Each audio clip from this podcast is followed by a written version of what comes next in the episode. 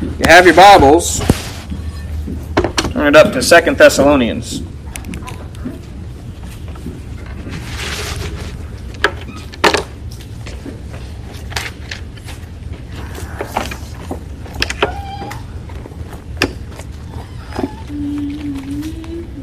You remember some time back, I don't know if it was springtime or when, but we went through the first letter to the Thessalonians, and we never quite got to the second one. So we're going to go back and revisit. Um, I've enjoyed our study in Hebrews. I hope it's been a blessing to you. I hope you've learned, and more importantly, I hope that we can apply what we've learned. But given that it's been a minute since we looked at the first letter, let's go back actually and start in Acts chapter 17 and rebuild our context a little bit. It's in the middle of the Apostle Paul's journey. He's over in Greece. He's crossed the Aegean Sea, left over area of you know Troas or Troy, gone up to first Grecian city, which was Philippi, and then after leaving there, because he had a kind of a rough visit, right? That was when he got thrown in jail, publicly beaten. Um, and what was his crime? Boys, time to be quiet. He was preaching. Because he was preaching the word, he was beaten and thrown in jail. Okay? So he goes down, chapter 17, verse 1. They go to the next towns, Amphipolis and Apollonia, and then they come to Thessalonica. The letter to the Thessalonians, the city of Thessalonica, where was a synagogue of Jews. Right? The synagogue was the local gathering place. You had to have a certain number of Jews in order to support having a physical structure there. Back at Philippi, there weren't enough. They just met down by the river. So here you've got a larger population of Jews in Thessalonica. And Paul, as his manner was, went into them three Sabbath days, reasoning with them out of the Scripture. So he was there a total of three weeks, right? Three different Sabbath days.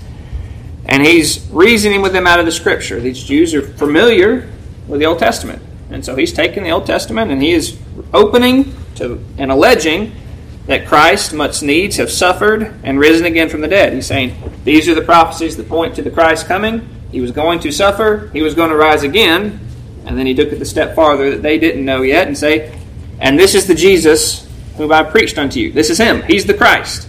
I'm an eyewitness. I've seen him alive. That was one of the characteristics of being one of those specially designated apostles, is that not only um, were you called of God to be His special messenger, but you had to have physically seen the risen Christ. Right, that's what your eyewitness was. And so Paul, even though he was significant later in time, he had that vision on the road to Damascus where he saw Jesus, had the bright light. Everyone else saw, they heard the voice, they couldn't see him. And then later, Jesus would appear to him multiple other times in visions. And so here he's saying, here's the scripture, here's what it said it was going to do, here how he's fulfilled all this this is the one. This is the Christ. All right? And some of them believed. Some of them. It's referring to those who are Jews. Some of them believed and consorted with Paul and Silas. Consort just means consorted means to associate with. They, they cast in their lot, saying, "Okay, this is we've seen the scripture, seen heard what you said. We believe we're following that. We're casting in our lot with you, with Paul and Silas." and of the devout Greeks, a great multitude. Now, what's a devout Greek? Well, this is one who was not a natural Jew, but they had been converted to serving the Lord their God. I mean, they use the term proselyte. The Jews would go and teach them, say, you need to serve God, and then they would. So they were devout Greeks, but they weren't naturally Jews. It says, a great multitude of them followed. Some of the Jews.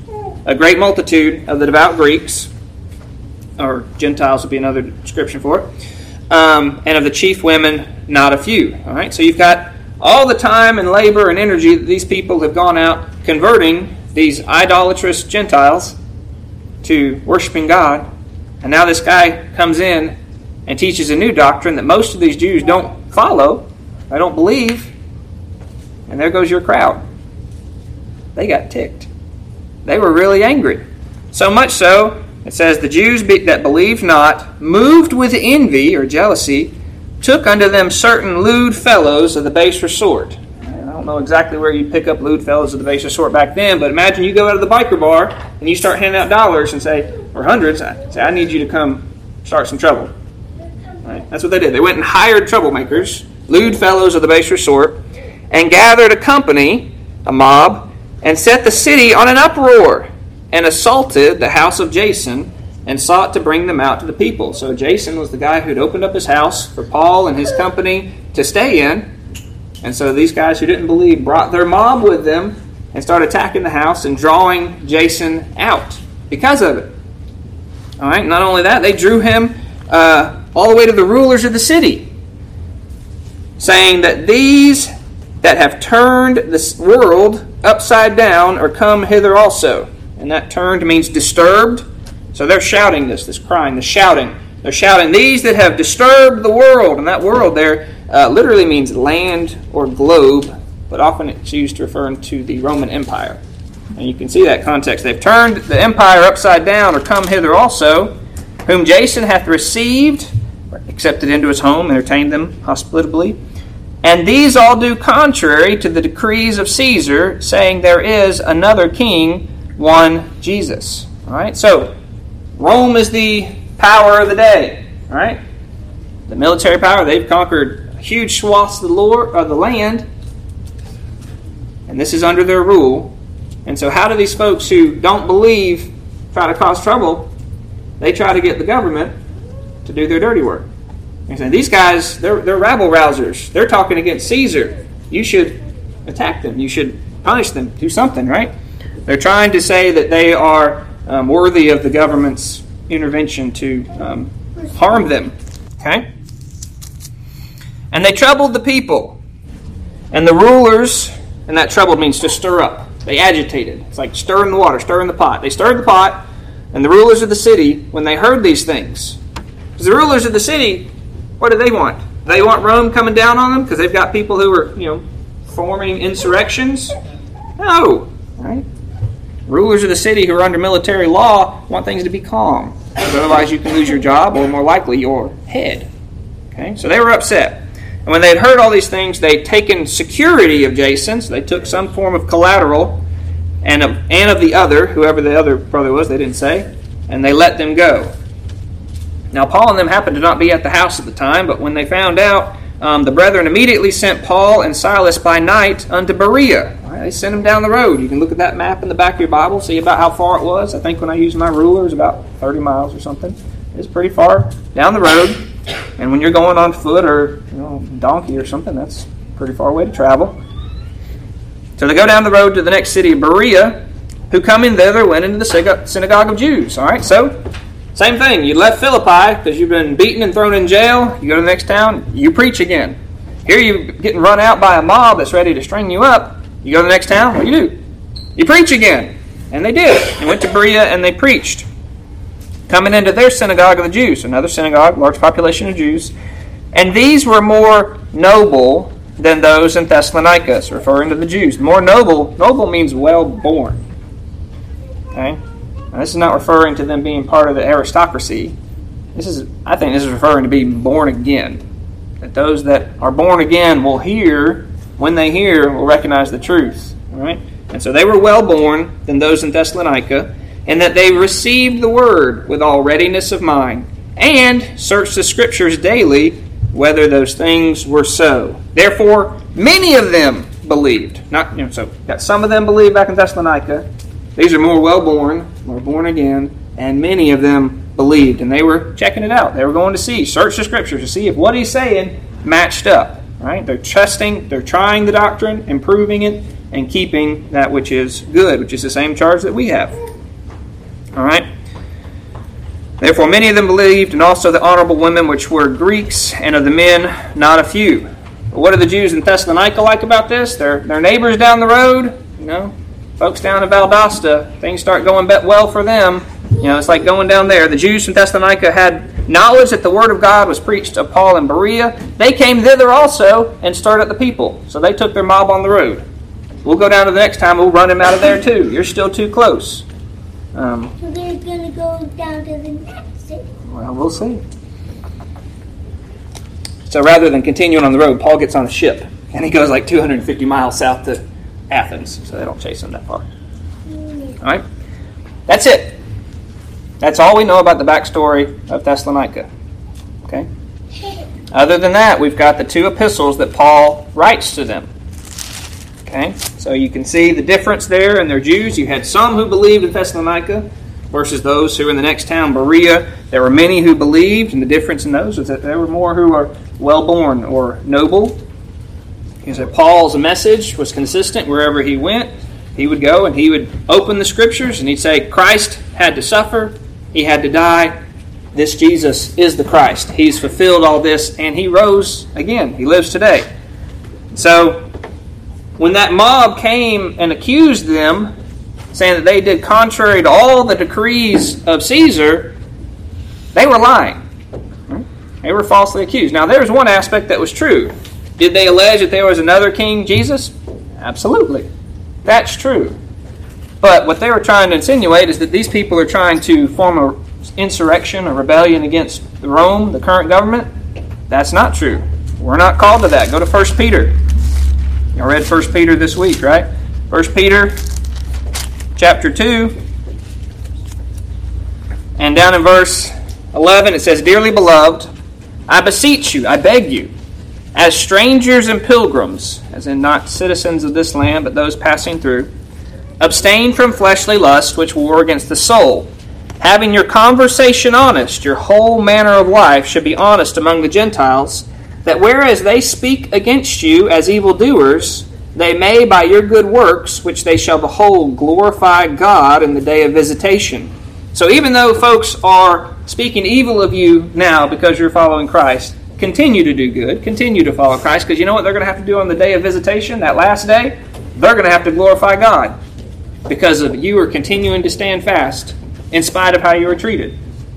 Okay? That's what it's saying. But verse 13 is what I'm getting at. Submit yourself to every ordinance of man for the Lord's sake. Submit yourself to every ordinance of man. That's the blanket statement. As followers of Christ, we're called to submit to the civil government. Um, and it doesn't matter how high up you go, whether it be to the king, a supreme, top dog, or any intermediary all the way down. Why are we doing that? Because they're inherently right or their laws are just? No. We're doing it for the Lord's sake. This is what He's called us to do. Submit yourself for the Lord. Uh, submit to every ordinance of man for the Lord's sake, whether it be to the king, a supreme, or to governors, some lower ranking, as unto them that are sent by Him for the punish of evildoers and for the praise of them that do well. For so is the will of God that with well doing ye may put to silence the ignorance of foolish men. All right? So even in the spite of injustice and things that are awry around you, unless it directly conflicts with what God has called you to do, you have to submit for His sake. Okay? The exception to that is when He calls you to do something, when they tell you to do something that is contrary to what God has told you to do. If they are telling you to break His law, do something that which is unholy, then for the Lord's sake, you don't, because you submit to the Lord as the higher authority. Okay? But the general rule is that you submit. For so is the will of God, that with well doing ye may put to silence the ignorance of foolish men. As free, and not using your liberty for a cloak of maliciousness, but as the servants of God. Honor all men, love the brotherhood, fear God, honor the king. Okay? That's your that's your general rule that we are to submit to the laws of men. So for their charge of saying these are doing contrary to all the decrees of Caesar, well, they didn't have any authority to do that.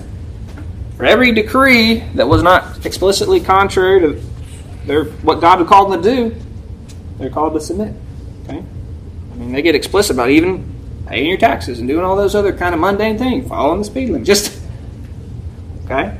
That's the general rule. We're not called to rebel against the powers that be over us.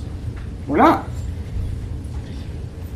Now, miss, there are there are false teachers today who will claim to take the name of Christianity and say that you need to take up arms or have violence or rebellion against your government. No. You can lawfully use the ability that you have to vote within the laws to institute change. That's fine. That's great. But there is nothing in Scripture that authorizes you to take up arms and rebel. This is not your nation. We're pilgrims and sojourners passing through. It's not going to be perfect here. And Christ did not call us to fix it. Okay? Particularly not by force. We're pilgrims and sojourners. That means we're passing through. We're going to faithfully serve Him for His sake, regardless of what's going on. The parish likes to pray, thanking the Lord that we have the freedom to worship. It's a wonderful privilege. It's not going to change anything that we do if that's taken away. We may not advertise our public service times as loudly, but we're going to continue to meet. Right? That's not that is not contingent upon our ability to serve.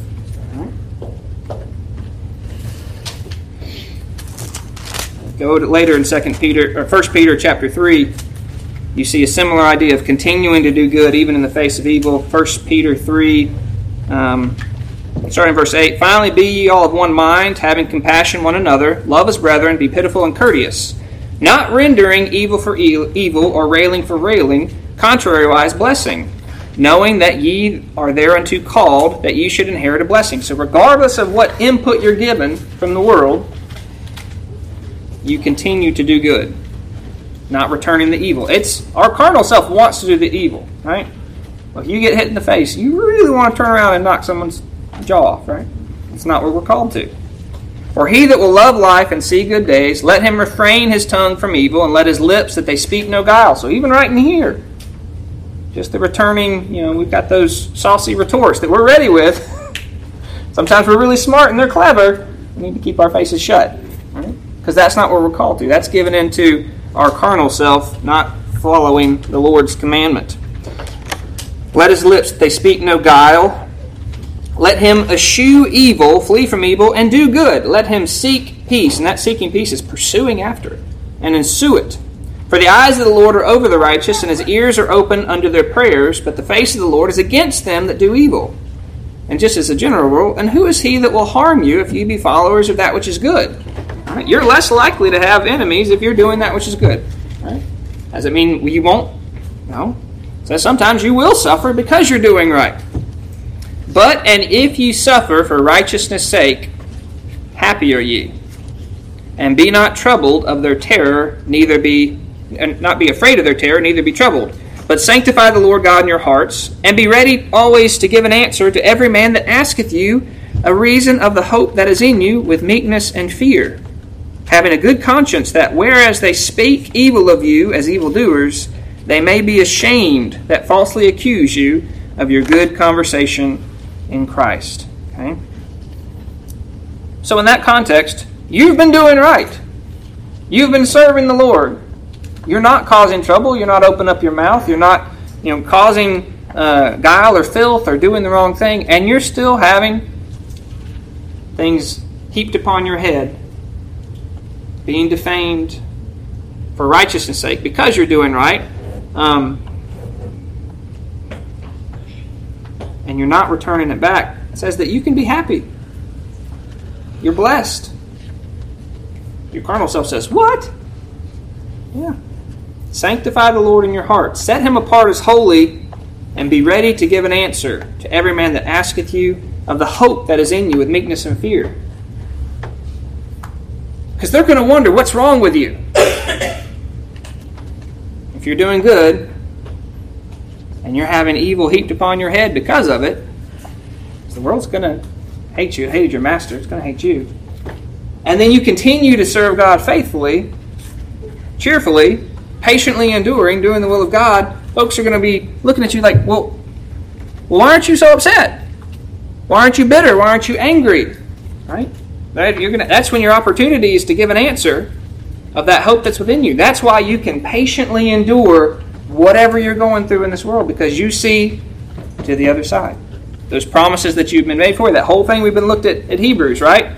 You need patience to endure that you may faithfully live by faith doing the will of God so you can please Him well acceptably while you're here. And regardless of what's going on, you see the promises that He's made. And you see who's sitting on the right hand of God, this, the one who's faithful, who's made those promises, and that's where you're going to. Right?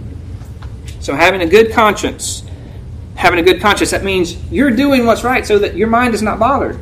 Regardless of what you've been accused with, you know that you are done, done doing right, and they, they can keep speaking of you as evildoers, Right? They did it with Paul. They did it with these folks saying that they're trying to overthrow, you know, Rome. But ultimately, they have to be ashamed because they can't find anything on you. Right? Have to be ashamed for your good conversation. For it is better, if the will of God be so, that you suffer for well doing than for evil doing. Right? Now, if you're if you're sinning and making mistakes and you're suffering for it, well, that's that's chastening, right? That's fine. But it's more pleasing to the Lord that when you're tried and the difficulties come, because you're doing right, that you continue to do right. That's pleasing. Okay? All right. I'm going to go back to introducing uh, our Thessalonians. So that was a bit of that charge there as they were being brought to task. So, a young church, right? You had uh, Paul in town for three Sabbaths. Can y'all learn everything you need to know about how to serve God in three Sundays? No. I sure can't teach it all in three Sundays, but that's about how much time he had. And then in the midst of that, you know, your brand new deacon or whoever you know is invited, you know, the pastor to stay with them has now been hauled down to the you know the county square, and they've had security taken of them. And there's a riot. You know, this is a little scary, right? You might be tempted to just kind of fold up shop and kind of you know flee away. That's what your carnal self would say, right? But yet they didn't. They didn't. And so, in the midst of this terrible persecution, they continued steadfastly to preach the word and to live it out and to learn and to grow. And so you can see that throughout the first letter uh, to the Thessalonians. And I'll just briefly, briefly, briefly recap the whole thing. Uh, you know, in chapter 1, Paul says how thankful he is that they are still faithfully serving. You know, he's down um, most likely in Corinth when he's writing this letter. So he's down the road. He'd like to get back to them. He hasn't been able to, but he's been able to hear, because he sent Timothy to go check on him, um, that they're faithfully serving and that the word is being spread. And the word is being spread all across the country and region about how faithfully they're serving. Right? That they're growing in faith and in love and in grace. Um, and folks are hearing about it. And they're glorifying God because in the midst of their persecution, they're continuing to do the right thing. And then in the second chapter, he reminds them about the example that he gave for them. When I was there, this is how I came unto you. Um, he was gentle, he was patient, he was honest. All those things that he wanted them to see. This is the marks for someone who's coming to you in honesty to compare that against those who are going to come and try and teach the wrong thing. All right? And then in chapter 3, he, he's really desiring to be with them. Um, he'd been hindered from going back. You know, obviously the mob that came to the next town ran him out from Berea too. He's really far away now. Um, you know, Corinth is way down here in the southern tip of Greece, and you know we're talking way up north, um, several hundred miles away. He'd like to be able to see one, but he did manage to get Timothy. Timothy went to go check on him, and he brought back a report, and that things are great, that they are still remembering him in, in, in a high manner, um, and that they've got faith and they've got charity, and, and they're doing the right thing. They're on the right track. And so from that, he encourages them. Keep going. And chapter 4 is all about these practical exhortations about how to go about living and serving God. The things that he didn't have a chance to really talk to explicitly or in great depth while he was there of serving God in a godly manner, living a holy life, avoiding fornication, um, not being unclean or having covetous. Let your love continue to increase. Work hard. Live quietly. Live honest lives with those that are about you. And then at the end of chapter 4, and we'll read this just for the sake, he describes this beautiful scene of Christ's return. Right? He didn't want them to be uh, ignorant about what would happen to those who have already died. Right? It says, concerning them which are asleep or dead, that you sorrow not, even as others which have no hope. And there are those who didn't know what would happen at Christ's return. So he's here telling them, I don't want you to be ignorant of it. So he says, if we believe that Jesus died and rose again, which we do, even so them which sleep in Jesus will God bring with him. And that sleep refers to their physical bodies. For this we say unto you by the word of the Lord, that we which are alive and remain unto the coming of the Lord shall not prevent or precede them which are asleep. Right? For the Lord himself shall descend from heaven with a shout. And this ain't going to be a little whoop, it's going to be a shout. And with the voice of an archangel, and the trump of God, and the dead in Christ shall rise first. Then we which are alive and remain shall be caught up with them together in the clouds to meet the Lord in the air. So shall we ever be with the Lord. Wherefore, comfort one another with these words. It's a joyful, it's a beautiful scene. This is the scene that every elect child of God is going to see and enjoy, and we should anticipate with pleasure. Okay? It's only telling half of the same coin. And we're going to look at the second half um, in Second Thessalonians. And then at the end of chapter 5, um, he gives some warnings that nobody knows the day that this is going to happen. Says it's going to come as like a thief in the night. However, it should not overtake you as a thief in the night. What does that mean? That means you should be awake. You cannot say the time that it's going to happen, but you should be alert and sober and living the life, serving God now, and not be surprised when it comes. That's the idea. For your children of light. Um, let us not sleep as do others, but let us watch and be sober. For they that sleep, sleep in the night. They that are drunken are drunken in the night. But let us who are of the day be sober, putting on the breastplate of faith and love, and for a helmet, the hope of salvation. So we're going to continue to faithfully serve, right? Living as if we are um, children of the light. All right, and then it goes on and wraps up with some more um, exhortations on you know, practical godliness and and our manner and how we go about um, serving. Okay, and then, I know this is super high level. Go reread it. But I want to look at Second Thessalonians. So that's your intro.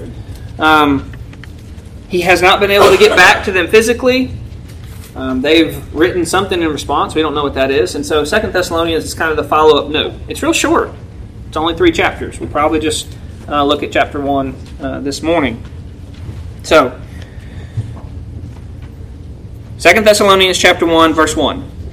Paul and Silvanus, and that's Silas, in case you're curious. In Acts, they'd say Silas and Timothy. Paul and Silvanus and Timotheus, same guys, unto the church, the called out assembly of the Thessalonians, in God our Father and in the Lord Jesus Christ.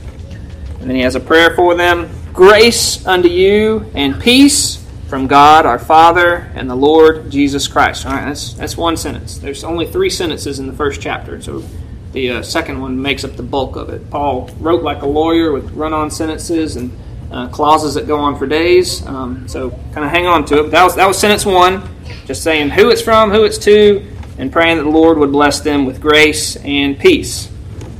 All right, verse 3. We are bound we're obligated. It's meet. It's right. It's necessary. We are bound to thank God always for you. Church of the Thessalonians, the individuals, brethren, as it is meet, as it is right. Why are they bound to thank God? Why is it right? Because your faith groweth exceedingly, and the charity of every one of you towards each other aboundeth. All right, so you had two different things. Your faith groweth exceedingly. And the idea here with this exceeding growth exceedingly, it's one Greek word, but basically, if Brother Parrish had like a super bumper crop where it's like, you know, 100 times what you'd normally have, that's the idea that's being expressed. You know, super abundance of growth, growing exceedingly. And your faith is growing. Now, this is a young church, right? He hasn't been back to encourage them. Timothy was able to go for a little bit of time. Um, they've had one epistle, one letter written to them, um, and they're in the midst of persecution. That all sounds kind of hard. Right? And yet, their faith is still growing exceedingly. That's good. So he's, he's thanking God for them. Is he thanking them or I'm proud of you? No. Thanking God. He's giving credit where credit is due, right? So I'm thanking God for you because your faith growing exceedingly. And listen to all these individual words. The charity of every one of you all toward each other aboundeth. The love of each individual member at that church was abounding towards each individual member of that church. Right? There wasn't any exceptions in that. The love or charity of every one of you, all, it's even a repetition there, towards each other, aboundeth. It's like your cup's flowing over, right? Superabundance. That's what he's rejoicing in the Lord for. Y'all need something to pray for Fairhaven this week? Pray that our faith will increase exceedingly and that our love, every one, so he's thanking God now that he's seeing, that he's hearing that their fruit is growing. So, so because of that, so we're thanking God for those things, so that we ourselves glory in you in the churches of God for your patience and faith in all your persecutions and tribulations that you endure. Now, we should only glory in God. So, what does he mean by here he's glorying in the churches? It means I get to brag on God by how he's using you. Right? I'm thanking God for these benefits that are growing in you, and I get to brag on him by using you as an example on all the other churches that I'm going and talking to. All right? Setting the example. We talked about that back in Hebrews, about that we're to imitate those who live their life with faith and patience, waiting patiently to endure the promises. Well, they're fitting that model. They're being a good example. You and I should be examples. And what's the example that he's showing? He says, For your patience and faith in all your persecutions and tribulations that you endure. So there, the, things haven't gotten better. Persecutions, that means to crowd together. That means that mob, remember that took you know Jason and them? That's the that's the idea of everyone's kind of thronging, crowding you together. That's that make you a little uncomfortable, right? And then the tribulations, those are the afflictions. That can be the verbal scorn that's being heaped upon you. The lies, well, you're, you're trying to overthrow Caesar, or you're trying to change everything, and you're, you're, evil, you're evil, you're wicked, whatever it is, right? So you've got physical assault, you've got verbal assault, you've got whatever it is. It says, in the midst of all of that, you're still patiently and faithfully serving. And setting a good example. You're not rendering evil for evil, but rather you're continuing to do good, continuing to do right. Okay, in the midst of persecutions, which you endure. All right? Patience and faith. You know, I mentioned that. Let's go look at it just real briefly from back in Hebrews, just to get those verses again. Hebrews 6 and 12. Hebrews 6 and 12. That ye be not slothful, but followers of them who through faith and patience inherit the promises. Right? That's the idea.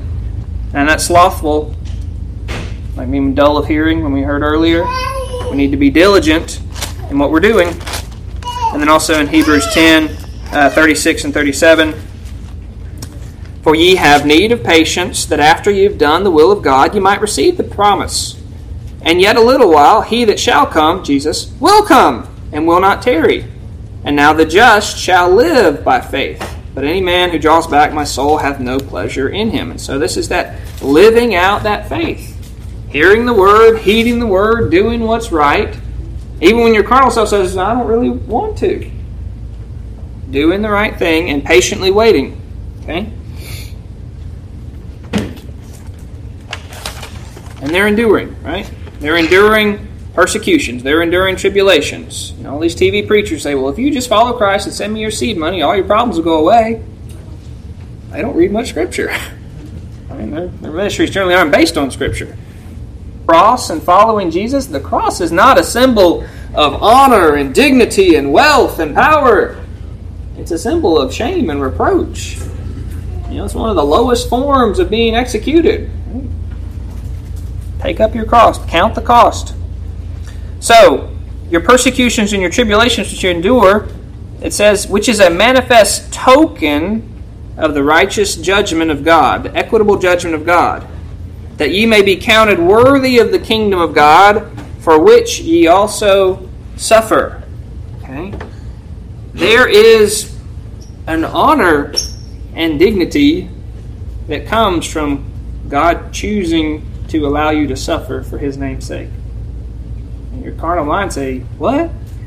Go look over in Acts chapter 5. Acts chapter 5. Jesus has ascended back into heaven.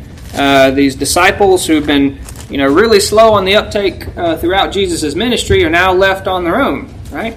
And they're going and they're preaching and they're teaching, and they get thrown in jail for it. Um, and the Lord lets them out of jail. There's miracle, and then they go back and they preach and teach in the temple. And then they're arrested again, and they're brought before the council, and the court um, basically is telling them, y'all need to hush and not um, preach this name anymore, and just say you remember the lesson, we're going to beat you. Right? And so they preached, been jailed, preached, were arrested, taken to court, beaten, and then they let them go. And then preach some more. And that's what they would do later. You're right. Um, so look down in Acts uh, 40. Um, and to them they agreed. And when they had called the apostles back and had beaten them, they commanded that they should not speak in the name of Jesus and let them go. And they departed from the presence of the council, rejoicing that they were counted worthy, that they were deemed deserving to suffer shame for his name. for which ye suffer. Seeing it is a righteous thing, whoop, verse 5, which is a manifest token of the righteous judgment of God, that ye may be counted worthy of the kingdom of God, for which ye also suffer. Right, I want you to go back over to 1 Peter again and look at chapter 4. There is a correspondence between a suffering cost in this world and faithfully following Christ. 1 Peter 4 starts in verse 1 says, For as much then as Christ hath suffered for us in the flesh, arm yourselves likewise with the same mind. He says, Go ahead and get it in your head that that's the example your master gave. Be ready. For he that hath suffered in the flesh hath ceased from sin, that he no longer should live in the rest of his time in the flesh to the lust of men, but to the will of God. That once you're to the point where you're willing to endure suffering and sin for Christ's sake, that's that's an evidence that you've been born again and you're no longer in bondage to that sin where you were before. Beforehand, when you're still, you know, dead in trespasses and sins, um, you don't care. Right? You're not willing to suffer a cost. I mean, you I may give lip service to Christ. I may join the church. I may get baptized. I may sit on the bench some Sundays. But if there's a cost, it's like, whoa, no, this is not for me. Right? And you can see that back in Matthew when it talks about where the seed is sown. And if it's sown in the, the hard, uh, rocky soil, right? Where it springs up, they received it for joy for a time. But when persecution and affliction come, then they're offended. They're like, oh, no, what, what do you mean? Okay? So here it's letting you know that it's, it's real. He no longer should live the rest of his time in the flesh to the lusts of men, but to the will of God. For the time past of our life may suffice us to have wrought the will of God. So, okay, back then, when you're dead in trespasses and sins, yes, we did that. When we walked in lasciviousness, that means desiring the things that we know are wrong, desiring the forbidden. Uh, lusts, excesses of wine, drinking to be uh, drunk, revelings, it's a nice word for partyings, banquetings, that's overindulgence in any food or drink, and abominable idolatries. That's just the general catch all. Anything that you're serving in God and life, and the excess, wherein they think it strange that ye run not with them to the same excess of riot, speaking evil of you. Who's the they there? Those are your friends. Those are your old friends who you used to do all that garbage with, now they think something's off with you. You're not willing to participate with us anymore, and they're going to speak evil of you. That's okay.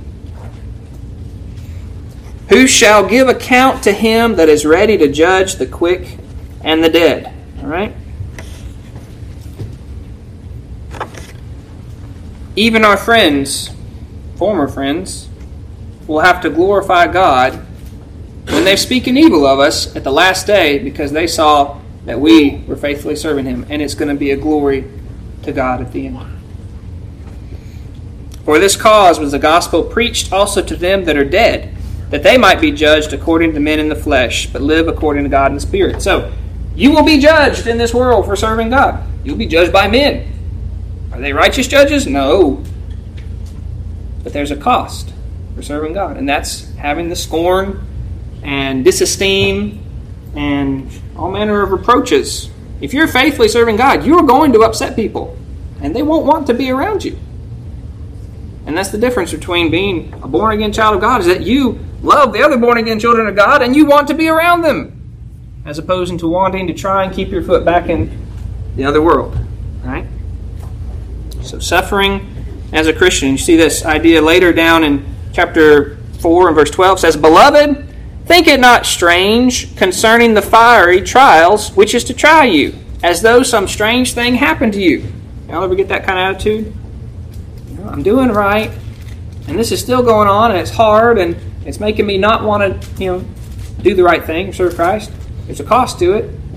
Well, this is weird. This is this God shouldn't shouldn't require this, right? You know, that's kind of my my faulty thinking here. It says, don't be surprised. Don't think it's strange that if you're having a fiery trial to try your faith.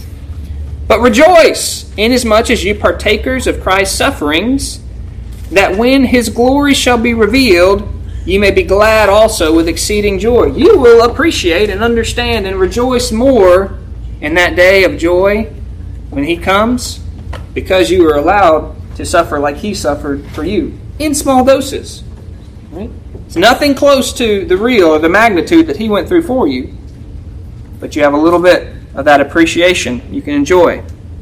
For if you be reproached for the name of Christ, so you're following Christ, and that's the reason you're being reproached or being uh, you know slandered, says, Happy are ye, for the Spirit of glory and of God resteth on you. On their part, he's evil spoken of. Yeah, they can be defaming Christ by uh, how they're talking about you and your service of him. But on your part, he's glorified. Now, the contrast to this is not suffering because you're doing wrong. Is, there's no glory and honor in God for that. But let none of you suffer as a murderer, or as a thief, or as an evildoer, or as a busybody in other man's affairs. Yet, if any man suffer as a Christian, then let him not be ashamed, but let him glorify God on this behalf. Okay? So you can you can and will suffer in this life. If you're going to be a follower of Christ, there is a cost. And as long as you're suffering because you're following Christ, you can be happy in that. You can have a good conscience. You can know that this is not a surprise. He told me this was going to happen, and I'm getting to experience a little bit of what my master went through. And so that when I receive those promises, man, they're just going to be all that sweeter. Okay? So if you go back to 1 Thessalonians, you see that, yes, it's God's righteous token that you get to have a little bit of the suffering here. But what's going to happen with those that are causing the torment and torture to you. Seeing it is a righteous thing with God to recompense tribulation to them that trouble you. Recompense means to return, to repay, to mete out his vengeance. All right? The Lord says, Vengeance is mine. You don't have to right all those wrongs here. No? But He's going to take care of it. So, those that are reproaching you and those that are making your life miserable because you're a follower of Christ, those who you know hate the Lord and, and they're making it known and plain, says He is going to return tribulation to them that trouble them, that trouble you, and that tribulation shall come to you know all the world, but for the chosen ones, the ones that God chose before the foundation of the world, the one that He gave to His Son, and those are the ones that He came to suffer and die for, and to obtain their salvation. Trouble them rest with us, with all the other believers. And that's the same concept that we discussed over in Hebrews. Right? Hebrews 4. Let's say it was 6. Hebrews 4 and 6. Nope. Verse 9 and 10. There remaineth therefore a rest to the people of God. For he that is entered into his rest, he hath also, lest any man fall after the same example of unbelief. So it's that rest that was promised, and that's the rest that he will fully reveal on that last day, that notable day. So we'll receive rest, and that rest is you know described back in that First Thessalonians, that beautiful picture with Jesus coming. And the other side of that coin is that there will be that tribulation, there will be that trouble um, that will be that judgment. When the Lord, and you who are troubled, rest with us, verse 7. When the Lord Jesus shall be revealed from heaven with his mighty angels, get your, get your scene in your head here. Jesus is coming, his mighty angels, in flaming fire, taking vengeance on them that know not God and that obey not the gospel of our Lord Jesus Christ who shall be punished with everlasting destruction from the presence of the Lord and from the glory of his power, wherein he shall come to be glorified in his saints and to be admired in all them that believe, because our testimony among you was believed in that day. Okay? That's your scene. And a lot of that is focusing on the harsh, just judgment that God is going to mete out. Right? So that will come. That's the, that's the counterpart. You know? To every single one of his children, best day ever. Everyone else? Worst day ever. The beginning the worst day ever. Alright? Taking vengeance on them that know not God. And so I just want to spend a little bit of time thinking about that expression of knowing not God or not knowing God. Go back to John chapter 14.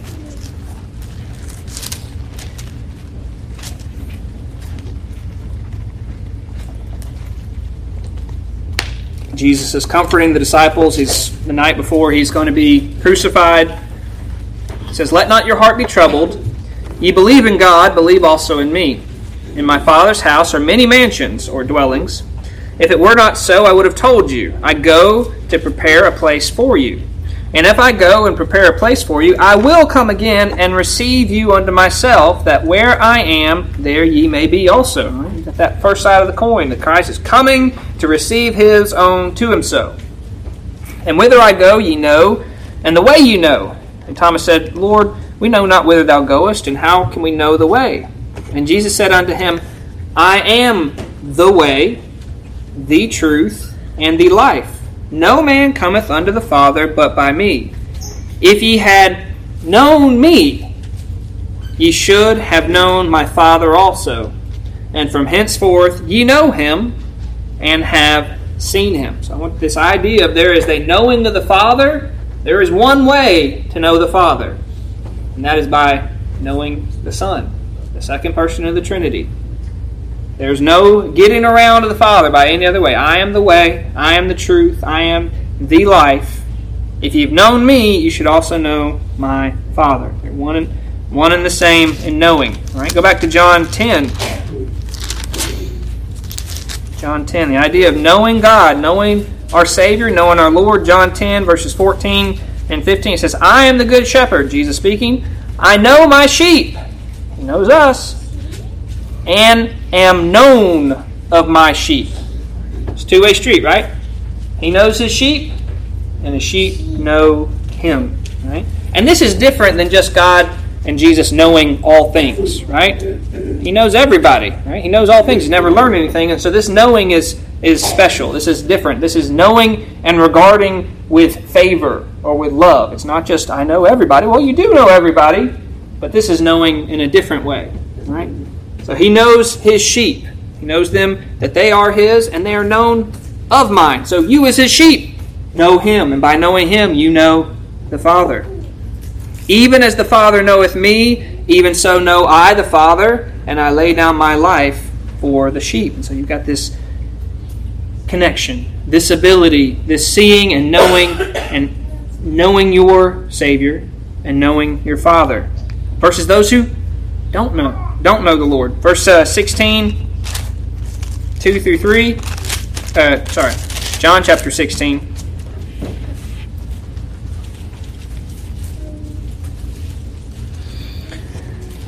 I'll start verse 1. These things have I spoken unto you that you should not be offended, that you don't stumble when things get hard. I want you to let you know that this is coming, that you should not be offended. They shall put you out of the synagogues. That's a pretty serious reproach, right?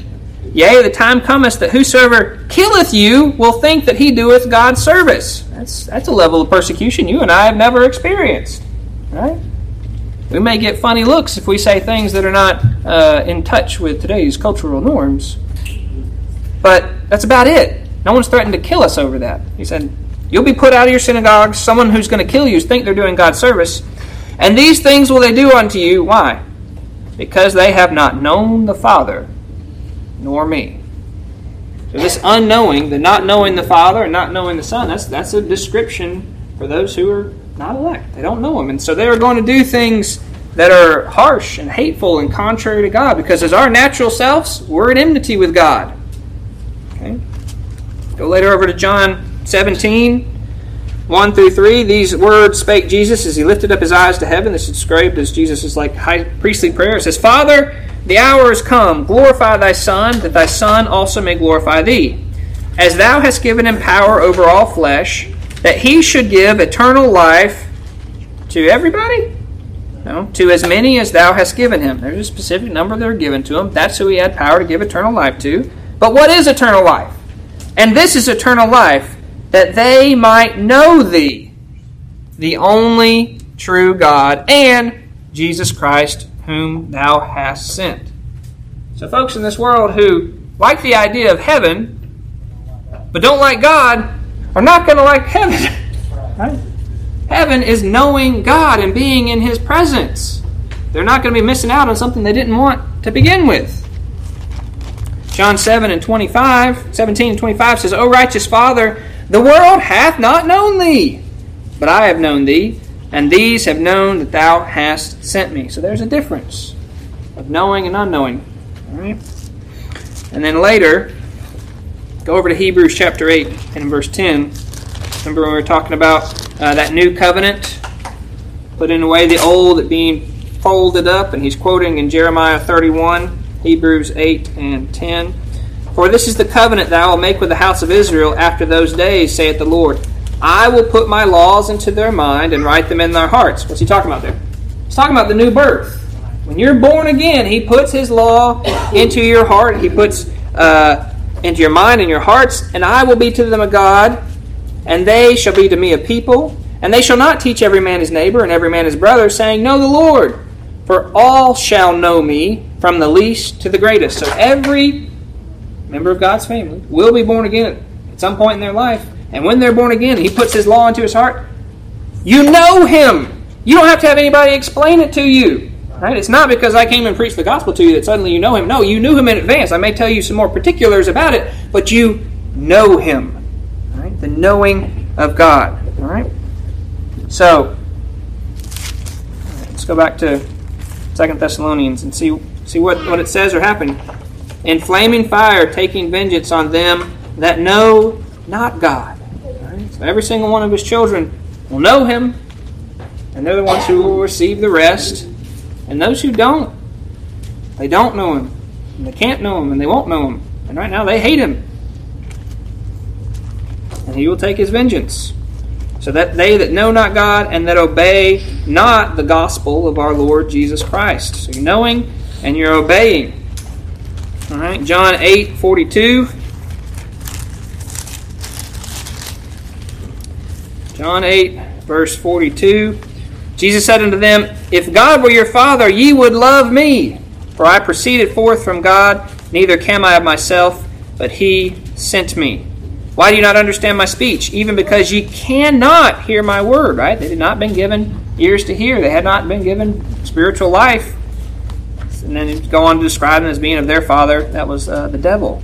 But if, if they knew God, and if they um, were from him, they would love Christ. And if you love Christ, saying you'll do something. John 14, 15. If you love me, Jesus speaking, if you love me, keep my commandments. That's a hallmark of being a follower of God, of knowing Him, loving Christ, is that you're going to try to please Him. Are you going to do it perfectly? No. But you're going to try. Because you love Him, not because you're fearing hell. He's already poured the price for that. There's no question about where you'll wind up. He's predetermined your destination. But because you love Him, you're going to keep His commandments. So it's a motivation of love and gratitude, not of fear and avoidance of consequences. All right, and then uh, finally, just go back real quickly to John uh, 13 and 34. A new commandment I give unto you. Right? If you love me, keep my commandments. A new commandment I give unto you, that ye love one another as I have loved you, that ye also love one another.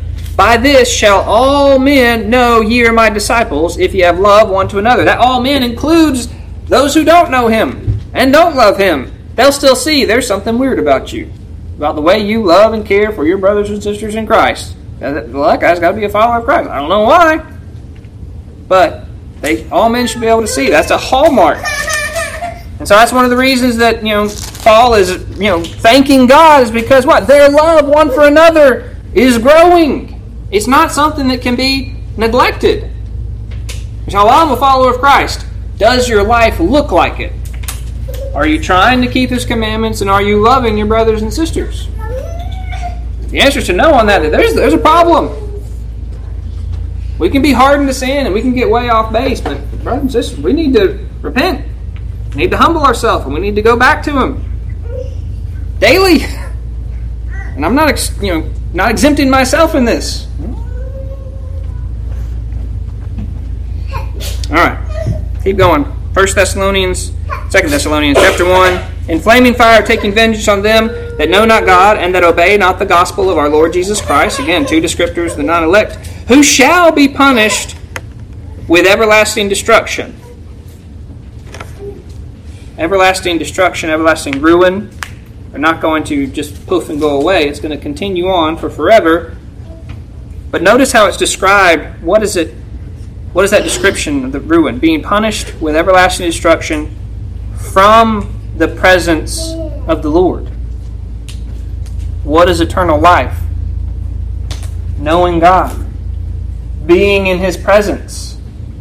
And so, hell, and all of its awfulness, is the exact opposite of that. It's being apart from God, being rejected, to being cast off from Him, being from the presence of God and from the glory of His power.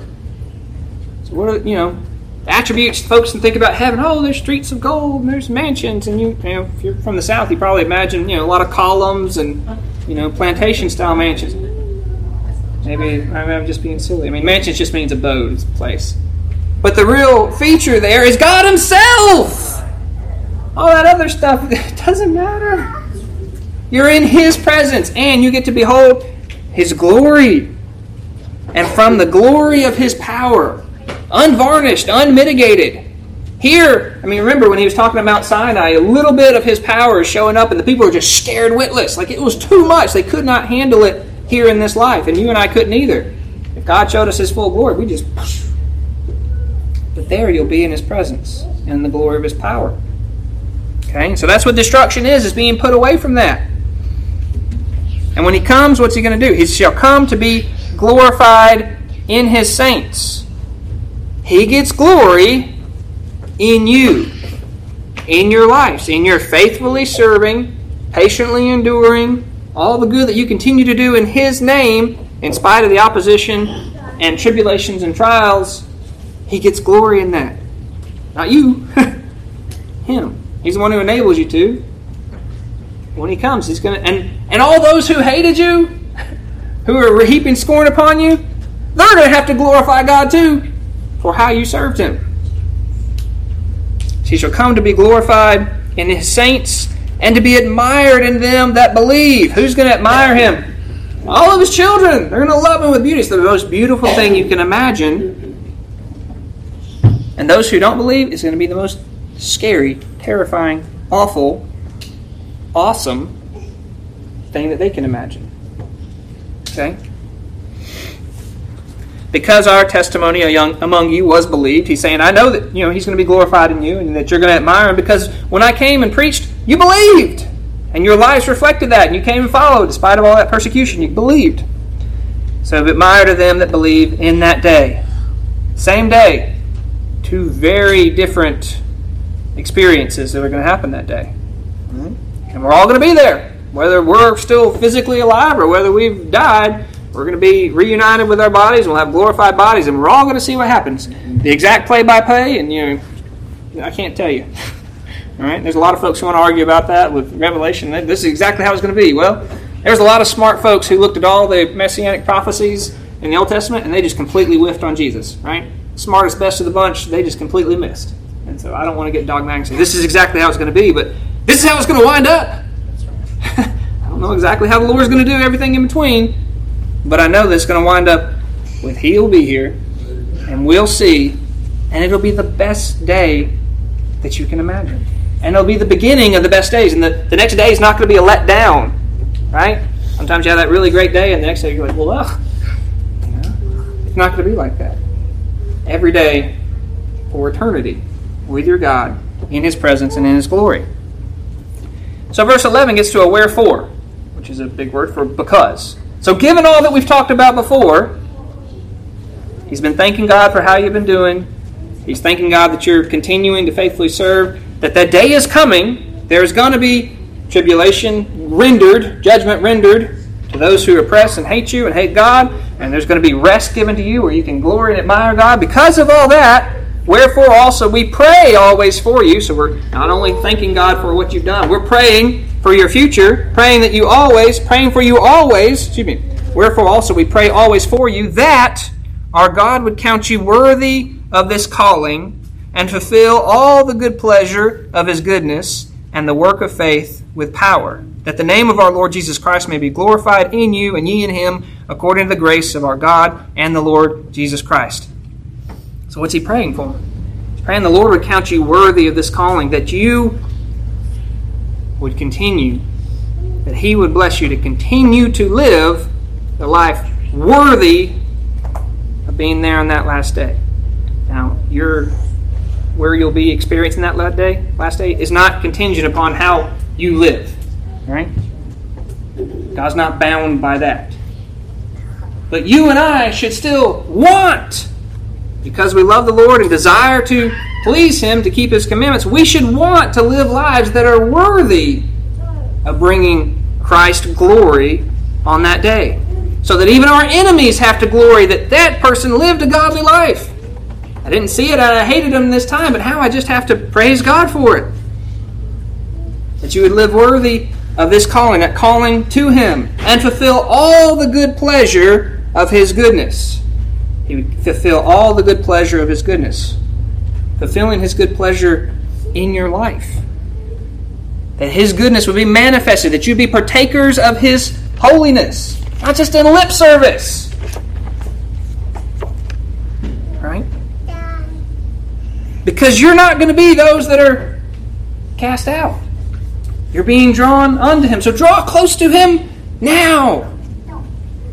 You know, thought about the, the Old Testament illustration, the difference. You know what happened when Cain killed Abel? What was his punishment? He wasn't just immediately struck dead, he was cast out from the presence of the Lord. That's the sign, that was the rejection. He was cast out. How about Ishmael, right?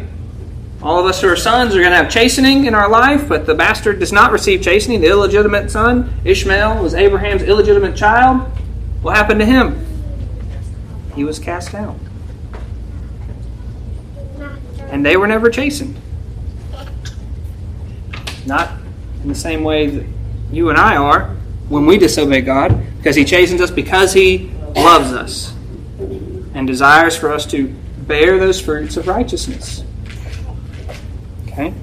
So we pray for you that our God would count you worthy of this calling, this calling to Him, that He would fulfill all the good pleasure of His goodness and the work of faith with power. The work of faith, that is your life.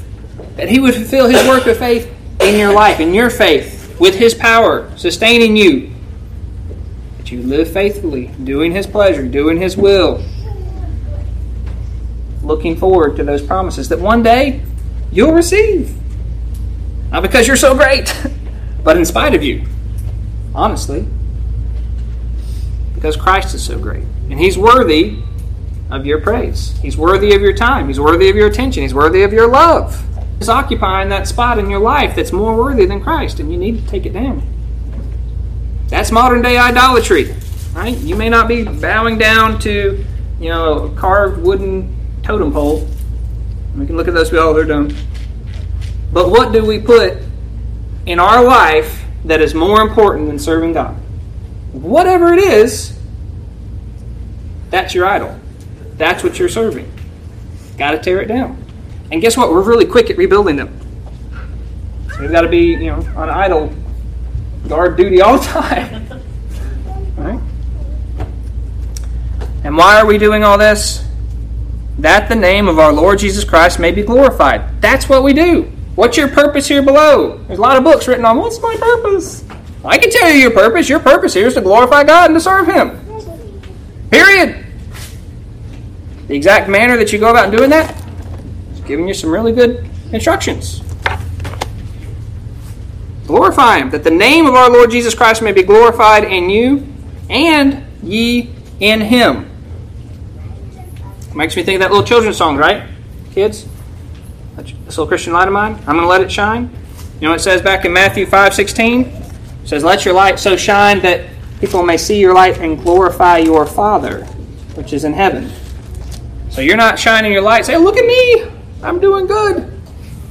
You're shining your light because it points to Christ, to God. Gives him glory. It's not about not about us. But it also says, Be glorified in you and ye in him. You're glorified in him. That's kind of strange. We don't like to think about ourselves being glorified. But there is there is an element of that. And I can see that over in uh, in First Peter. Obviously, I read First Peter a lot this week, and so we'll go back to First Peter uh, chapter five, and in verse six it says, "Humble yourself, therefore, under the mighty hand of God, that he may exalt you in due time, casting all your cares upon him, for he careth for you. Is he going to glorify you in this life? He may. He may raise your situations up, and then he may take it back down. But that's not, I think, the glorying, the exalting that's being talked about here. I think that's the glorying that'll be revealed on that last day. When you're given glorified bodies and you're acknowledged to all of humanity and the universe that this is one of the Father's adopted children. He's made you kings and priests, right? Royal blood, you're well born. You're a child of the God. There's a glory in that. It's given to you. It's not because you're you're great, right? He chose us in spite of ourselves. We had nothing that, that we could offer. And yet he still chose his people for whatever reason he selected individuals. And we don't know who it is, it's not our business to go about checking boxes for other people.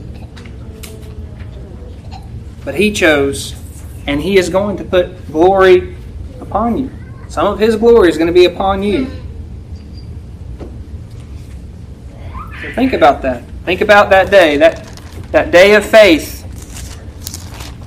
That day when faith will be sight, like the song that we sing, right? But in the meantime, we're living this life where there's trials and there's suffering and there's testings of our faith. And you see that back in 1 Peter 1 and 7. It said, The trial of your faith, being much more precious than gold that perisheth, though it be tried with fire, might be found unto praise and honor and glory at the appearing of Jesus Christ. The faith. How you've lived out your life, how you've continued despite the trials. It can be found at the end unto praise and honor and glory at the appearing of Jesus Christ. This is a weighty charge. This is not something we can take lightly. Not something that we can think about for a moment and then just go on with whatever we were doing. May we dwell on this. May the Lord bless us next week as we try and go into the second chapter. Thank y'all for your time and attention.